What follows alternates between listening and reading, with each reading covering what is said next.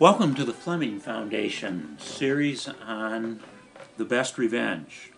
This is episode zero. I'm joined today by Tom Fleming. Tom, could you give us an idea of what The Best Revenge means? Well, there's the old uh, proverbial expression that living well is the best revenge. And so we could have called it living well but uh, that would be too obvious, and we want to fly under the radar and deceive people. It, it seems to me one of the big mistakes that uh, conservatives and uh, other people disgruntled with modern life, one of the big mistakes they make is to brood on what's wrong with the world. It's very easy to find out what's wrong with the world, and we could talk about that all day. And uh, I used to say, why light one candle when you can always curse the darkness and have a lot of fun? But you know, if you get stuck watching Fox News all the time, or listening to Rush Limbaugh, or Mark Levin, or all of these other uh, great naysayers of, of little brain. Donald Trump these days. Yeah, Donald Trump. that you you you're living somebody else's life. You're living in a different dimension, and living your own life, living in the here and now, paying attention to the everyday realities of human existence and making the most out of it. This is, uh, this is the quality, I think, that characterizes great civilizations like the, the ancient Greeks or Romans during the Empire or uh, dur- during the, uh, the great Christian age or the Middle Ages and the best people ever since. They, they preserve a certain lightheartedness, a certain good humor.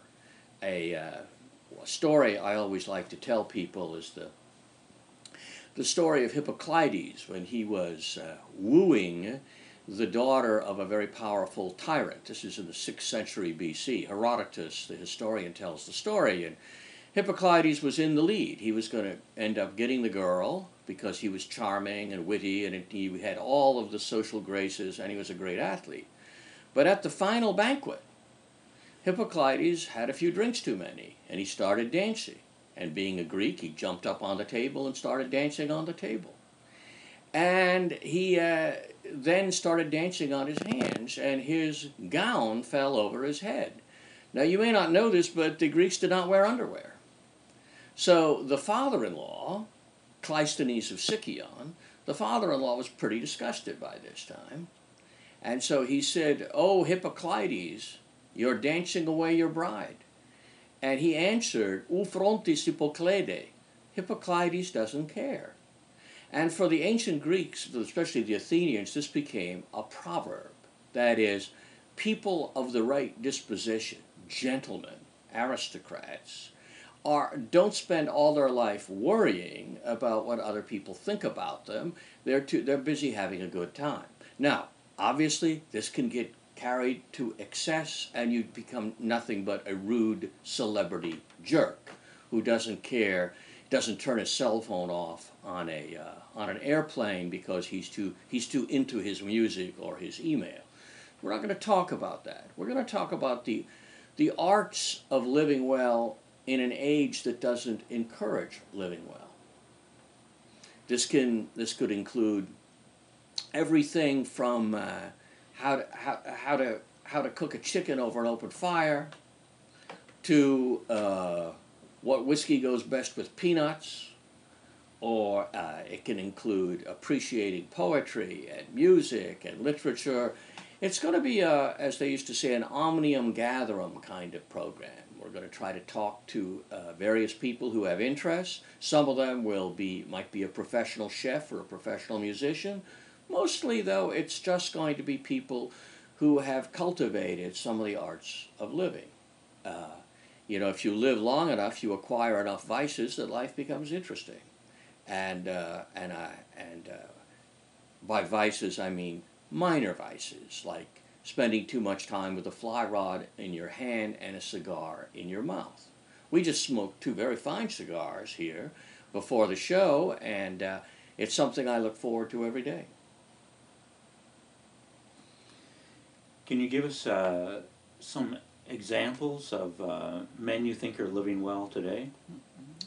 Well, there there are uh, there's so many. Usually, they live in obscurity because if you're busy trying to make a name for yourself, if you, I, I have nothing against Donald Trump except that he's Donald Trump.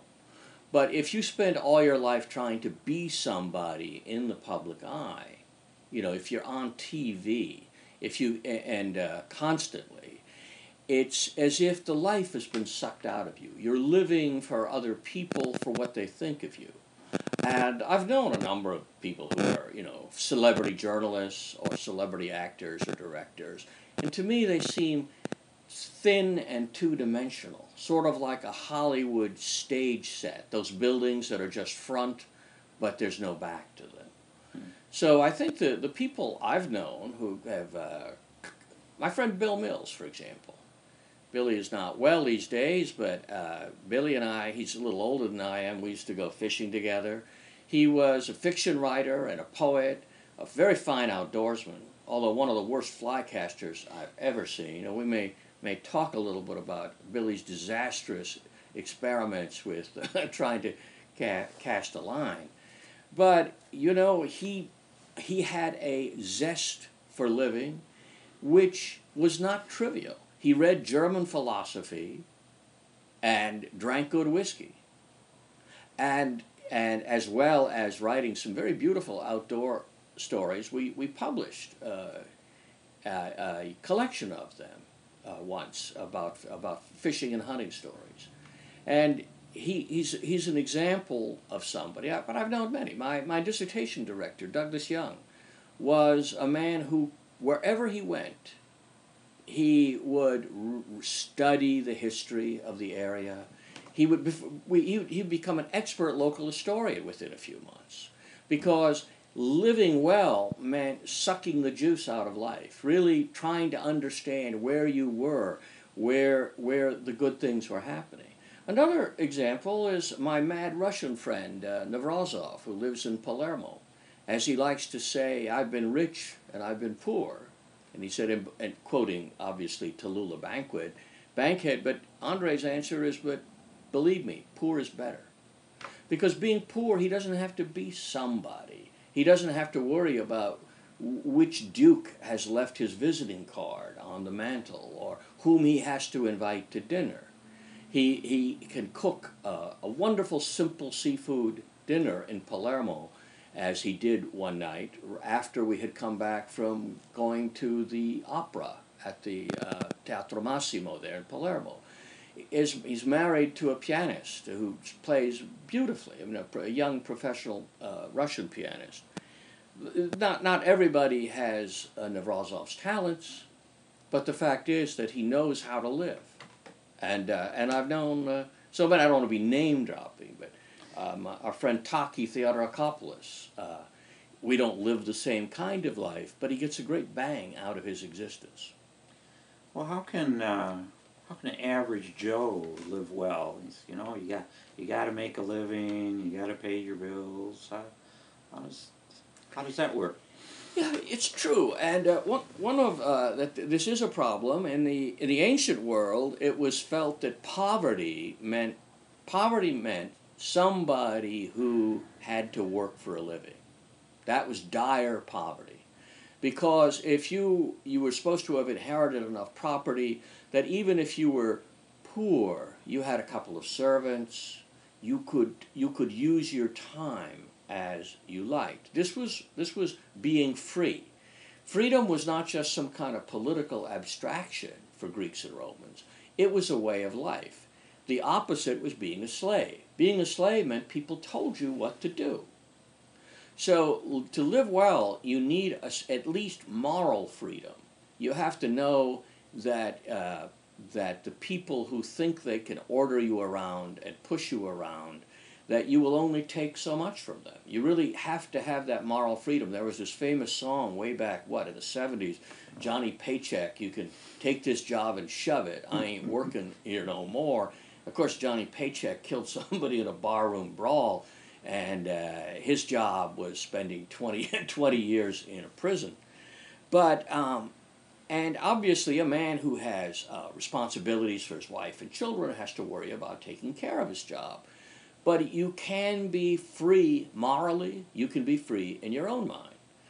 The, the um, freedom for, for the Greeks was, was uh, the sense that you were master of your, of your life, of your everyday life. So if, if you're a Stoic philosopher, you say, well, the, the difference between being free and a slave is that the free man does his duty because it's the right thing to do. A slave does his duty because somebody says, either do it or you die. And one of the uh, economic objects should be, and there's a lot of talk of this actually in some evangelical circles, you want economic independence. Debt is the route to slavery.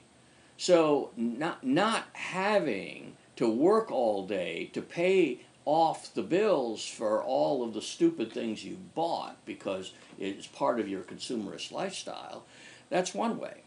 But the other, the, the other key aspect of the word free is the word, the phrase, the liberal arts. I used to joke and say liberal arts is uh, what they teach in college. It's the art of being of becoming a liberal. But originally, it was the arts of being a free man. And uh, both both the phrase in Greek and in the Latin artes liberales, these are the these are the things that you cultivate in order to be uh, to be truly free. Um, even a man in prison can be morally free. He does his he does his duty. He's a responsible person, and if he has access to a library, he can cultivate his mind. And so it a lot of this has to do with with uh, mental cultivation. If you come home at the end of a long day, uh, crack three or four beers and take a couple of shots with them, as people do in my beloved home state of Wisconsin, uh, and then turn on the TV or surf the internet all night, you're not free. You're a prisoner of a pop culture society, and you haven't done a thing to cultivate yourself. What about the, uh, the question of leisure that, that you've uh, touched on? And that is that uh, computers and the internet actually give us more leisure time. Well, they do and they don't. You know, and this is a subject I think we're going to uh, approach on several shows, at least one show completely devoted to this. Because it is true that, on the one hand, uh, you have rapid access to information. It is true that uh, when, I, when I started to write, I would some I had a IBM Selectric typewriter which one one uh, friend of mine, academic friend, said, uh, Thomas, that's an awful lot of gun for a young scholar, because that was that was technologically. Regular guys didn't own IBM Selectrics. I inherited mine from my dissertation director, who unfortunately died uh, fairly young, and. Um, I would write five drafts. That meant typing it, marking it up, and then retyping it, retyping it, retyping it now, with word processing, I have, of course, a lot more time. The problem with this is, I remember the first book that the author bragged he had written it on a word processor. It was a piece of fluff written by Jimmy Carter. It was terribly written. He didn't know how to write, but because he had word processing computer of some kind or a word processing typewriter in those days, uh, he it meant that he had the illusion that he knew how to write because he could make it all look good. And I, I know people who, when I was a magazine editor, people would send in texts that they had already typeset and formatted. It looked like a printed book. It reminded me a little bit of uh, my father was a baseball team owner and he hated the little league because he said if you give an 11 year old boy uniform and professional equipment he's not going to do all the work that's necessary ever to become a professional baseball player. And of course, one of his heroes was Ted Williams. When Ted Williams was 12 years old, he just sat hitting balls all day long until he could get it right. And of course, he spent much of his life. One of the greatest athletes in the history of the United States. He was a great, uh, a great ball player. He was also a great uh, saltwater sport fisherman, and he was a very fine pilot in uh, World War II and Korea because he developed the skills. People claimed he had supernatural ability, he had great vision. No, no, none of that was true. He simply worked very hard at it. Now, if you get everything handed to you by technology, you never develop the skills. People who, who have never written with a pencil or a pen, I don't think uh, very many of those people ever develop into very good writers because it all comes too easy. There's a great passage in The Insane Philosopher Friedrich Nietzsche. I think it's in his book, Also Sprach Zarathustra, which was his masterpiece. And he said, You know, a layman can get on a horse and ride to the top of a mountain, but when he gets off the horse, he still limps.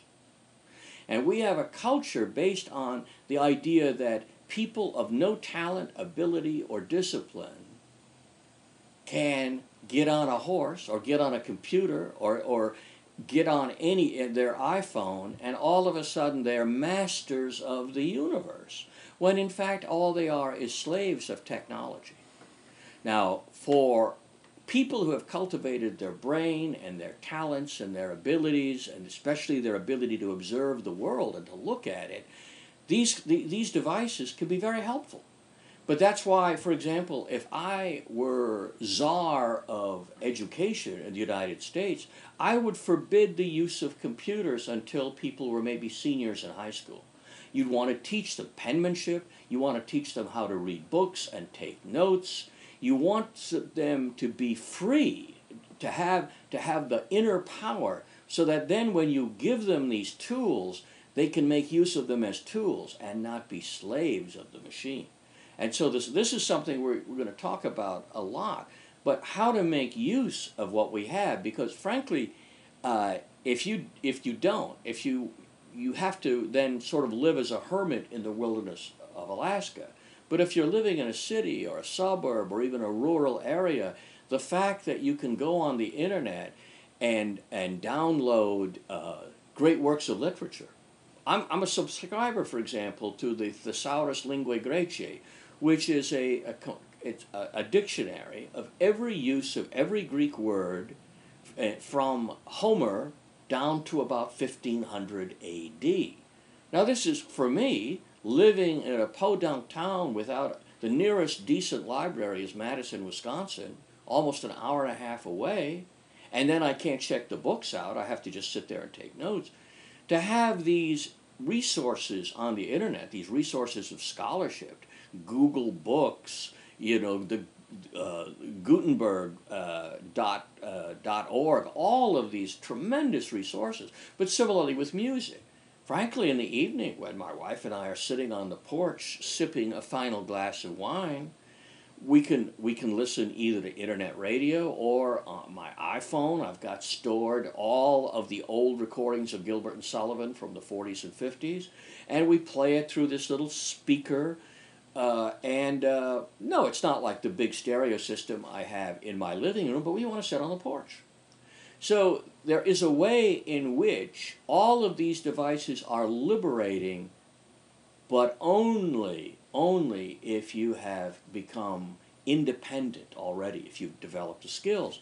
Similarly, these people take cooking courses and they become very elegant cooks. You know how I learned to cook? And we're going to have a show on this too. I learned to cook when I was about eight or nine years old. I was the runt in the neighborhood, and we went camping all the time. So who has to be camp cook? The well, runt. the runt. And also, they flattered me. They said, "Oh boy, nobody cooks eggs like you, Tommy. Nobody, no, nobody's. Boy, your bacon is really good."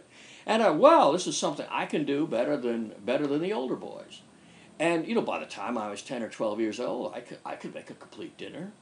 When I hadn't been married long, uh, a couple of years, I dragged my poor wife off uh, into a wilderness area in uh, uh, in the Mount Pisgah National Forest in in North Carolina, and you know we parked the car and then packed in everything we had on our backs for not too far, a couple of miles. So the first night it started raining. She said, "What are we going to eat?" And I said, "Well, I'll make dinner." She said, "What? Bologna sandwich?" And I said, no, I'll build a fire. We've got some steaks, and you know, we'll build, we'll we'll do it. And she said, but it's raining. I said, my dear, you really have uh, misjudged your husband. So we were we were I th- I think we weren't on the Davidson River. We were on a smaller river, And uh, I went down to the river and got the smooth, flat stones from, from the riverbank, from the, from the bed. And I built a little fireplace. And of course, you know how to turn over fallen logs and trees in the forest. You find the dry wood and the old, the old leaves and the, and the uh, dried out pine boughs and start a fire and gradually build it up. And you, of course, you, you build a kind of uh, uh, a stove with, with an overhanging uh, edge on it so that unless it's a really terrific storm, you can you can build a fire and cook on it. So I so it was a pretty steady, you know, medium rain, but I cooked us a nice dinner. I think it was the first and only time I ever really impressed my wife. But the, that's because I had to learn this primitive skill. And when I later on had the advantage of, gee, a gas stove and a refrigerator and a kitchen, I turned into an okay amateur cook. I'm not a great cook. My wife's a much better cook. But uh, we then trained all our children to cook, and it was a family event. I'd come home from a hard day fighting with authors or whatever, or fighting, trying to get donors for our magazine. Come home, I'd fix myself a martini, and then I could cook a three course dinner in about 45, 50 minutes. But it would be, you know, Garrett, you, he was my son Garrett, who is now a uh, famous chef in Washington D.C. Garrett learned how to chop vegetables like nobody's business by the time he was nine or ten years old. He was great with a knife already at that age, and all my children are good cooks. They all can cook up a dinner without thinking about it, without using a cookbook, because they learned it was part of a family life. No, of course, I could have said, hey, kids, go off and watch TV, I'm busy. But no, I wanted the labor, first of all. But second of all, it was it's some of, I think, their most memorable experiences growing up because this wasn't once a month or once a week. This was like three days a week. And when, when I wasn't cooking dinner, my, my wife cooked dinner more often than I did. But uh, the same the same thing worked. I'd sit on a stool in the kitchen and chat. The children would be busy mixing and stirring and chopping and sautéing, and it, it was a, it was a whole family enterprise. It's a it's a way of active living in the here and now. Whether and that whether this includes fishing and hunting, or reading poetry, or playing the piano. Well, actually, Tom, I think. Uh getting rid of some of the technology is, is the first step. Yeah. Uh, I've always been, I've gone through different phases of turning the television on or off, and I can tell you, I, I'm actually a little happier when I, when I can't turn on Fox News, and uh, and when Betsy and I uh, spend some time together. I'd, I'd love to tell you that my Italian is much better, and I and I should use the the time to better use, but uh, shut the TV off. It's just it's just bad for you. You're better off without it. You know, we uh, we cut the cable years ago. I mean, many many years ago. And then when uh, when the big digital revolution came, I don't even remember when that was. Ten years ago, when TV yeah, turn went. of the century. yeah. and uh, I refused either to buy a new TV. I had an already pretty old Sony television, and I refused to be forced to buy a box. You know, to to hook it up. So we lost television 15, 20 years ago, whenever it was. We, we simply didn't have it, and our television set became a screen for playing videos. And until I became what is politely known as an independent scholar recently, uh, that's the way it was. Now that I've had to set up an office here in my home and we had to get internet and all that stuff, I actually went out and bought what I thought was a huge television it's I think 43 inches, and the salesman laughed. Not that big. He said he said for a small TV, this is this is the best small TV. I said, what do you mean small TV? It's twice the size of what I had. But so now we have cable. And so I was afraid. In fact, uh, Gail and I expressed a little fear. Gee, does this mean we're going to go back to watching the evening news? Are we going to be seeing what's on tonight? And the answer is we haven't watched five minutes of television in the two months that we've had it back on. It is still a video player. Now, of course, yes, I now have Netflix streaming. And I'll probably get um, an Amazon streaming. I'll probably get all these things. but it's mainly to watch movies that were made before I was born. And so, some use of the technology, but only if you're free. I can sit in. We, first of all, we don't have our television in our living room. It's in a. It's in a. It's in a room that we use for guests. I can sit in that room and read with the TV screen staring at me. And when I was twenty, the stare would have would have been a hypnotic gaze, and I would end up turning it on. Well, just just see what's on. Now I can't imagine turning on television and watching it. Just as an experiment, I have turned uh, two days ago. I turned it on and I went from channel two all the way up to channel three hundred or whatever. I have the most cheap elementary cable. And you know, there was not a single thing I could have imagined watching. So we're free. Now that we're free, we can actually use it. The problem is if you grow up. See, I grew up a little bit before we were. We lived so far away from the nearest TV station. It was about 120 miles. That we could only get television after it was dark. When I was eight, nine, ten years old, and so th- that's an advantage. And what, with my own children, we kept it. We had a, a, a wardrobe, an armoire, and I had a lock. Now this did two things. It kept the kids from watching TV when we weren't around. It also taught them how to use bolt cutters. Because if we if we left town for two or three days, they would find my bolt cutters and, and break the lock, and uh, then I would make them buy me a new lock. Is this how they learn to get into your liquor cabinet? I have I have put a lock on. We have a closet in the basement where I keep our wine and liquor supply, just in case some of my grown children is ever tempted to sample uh, a Brunello di Montalcino that uh, that I'm not ready to drink yet. Well, this sounds like uh, sounds like it's going to be a lot of fun. I look forward to uh, the episodes as they come. We're uh, we're planning one on uh, bacon. That's right, making bacon. bringing home the bacon, I think we call it. Yeah, that'll be with uh, Garrett, uh, your son, and uh, we're going to be looking at movies and. Yeah, every everything under the sun that can be used to lead a richer, fuller, pleasanter life. When when I was a teacher, people would say, "Well, what's the point of learning Latin or Greek or reading Shakespeare? I mean, shouldn't we be really teaching our children how to get a job?" And I'd say, all right, you're going to work how many years of your life? Let's just say by the time you get out of graduate school or professional school, 25 to 65, normal, that's a pretty long, that's 40 years of 40 hours a week for most people. Well, your sleep uh, during that period, because what are you going to do afterwards? All these poor guys who retire to Florida and stare at TV all day. But the fact is that you're, you're in a day you sleep eight hours, you work eight hours, you've got eight hours more. And what do you do? Those are the eight hours that are precious to you. You're not a prisoner to sleep, you're not a prisoner to the job. By the way, interesting, the modern Greek word for job, dhulia, is, uh, is what the ancient Greek word for slavery was. just, that just hit me yesterday. Dhulevo I, means I work, but it also, in, in, in, in modern Greek, it, it means, uh, ancient Greek, it meant I'm a slave.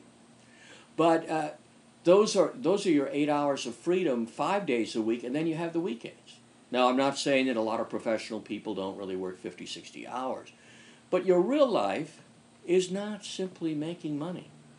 What, what is the Wordsworth line? Getting and spending, we lay waste our powers. Enough of that. Enough of that. You cultivate your mind, your talents, your abilities, and, and whether it's playing golf and tennis or cooking there are so many things that you can do with your life without having to worry about what Rush Limbaugh says they're going to take your guns away. Well, did you uh, see the article that I sent you about uh, learning Latin and how it actually it makes you smarter? Yeah, it does because does. of the discipline. Yes, and we have a one of the one of course one of our podcast series is going is on exactly that how how uh, techniques. It's not going to be teaching you Latin, but teaching you how to teach yourself Latin. Well, and I, I think the other thing about, uh, from our age standpoint, is you start to get older and you want to keep your mind active. Speak for yourself, by Yes, yes. uh, you know, uh, learning a language or learning a new skill is uh, Yeah. is a way to keep uh, uh, Alzheimer's or something like it at bay. I think. Well, all the evidence seems to suggest a that that these these mind games they, they they're marketing and getting rich on have no experimental evidence to suggest that they do one bit of good. Whereas human history tells us, and studies of cloistered nuns tell us, that people who use their brain regularly and do things like work with math and work with languages, that they may have all of the physiological symptoms of Alzheimer's, but they don't. But their but their minds are clear. So uh, yes, that you also by staying alive intellectually, you will stave off senility. Now maybe that hasn't happened in my case, but we'll hope that our our listeners that will happen to them. But uh, yes, I look very much forward to this series. Uh, unlike some of the other series, which are going to be a little of our podcast, which will be a little more learned and pedantic, this one we're doing. We can have fun ourselves and teach others. We hope to have fun. Tom, I'm looking forward to it. I hope our audience is too.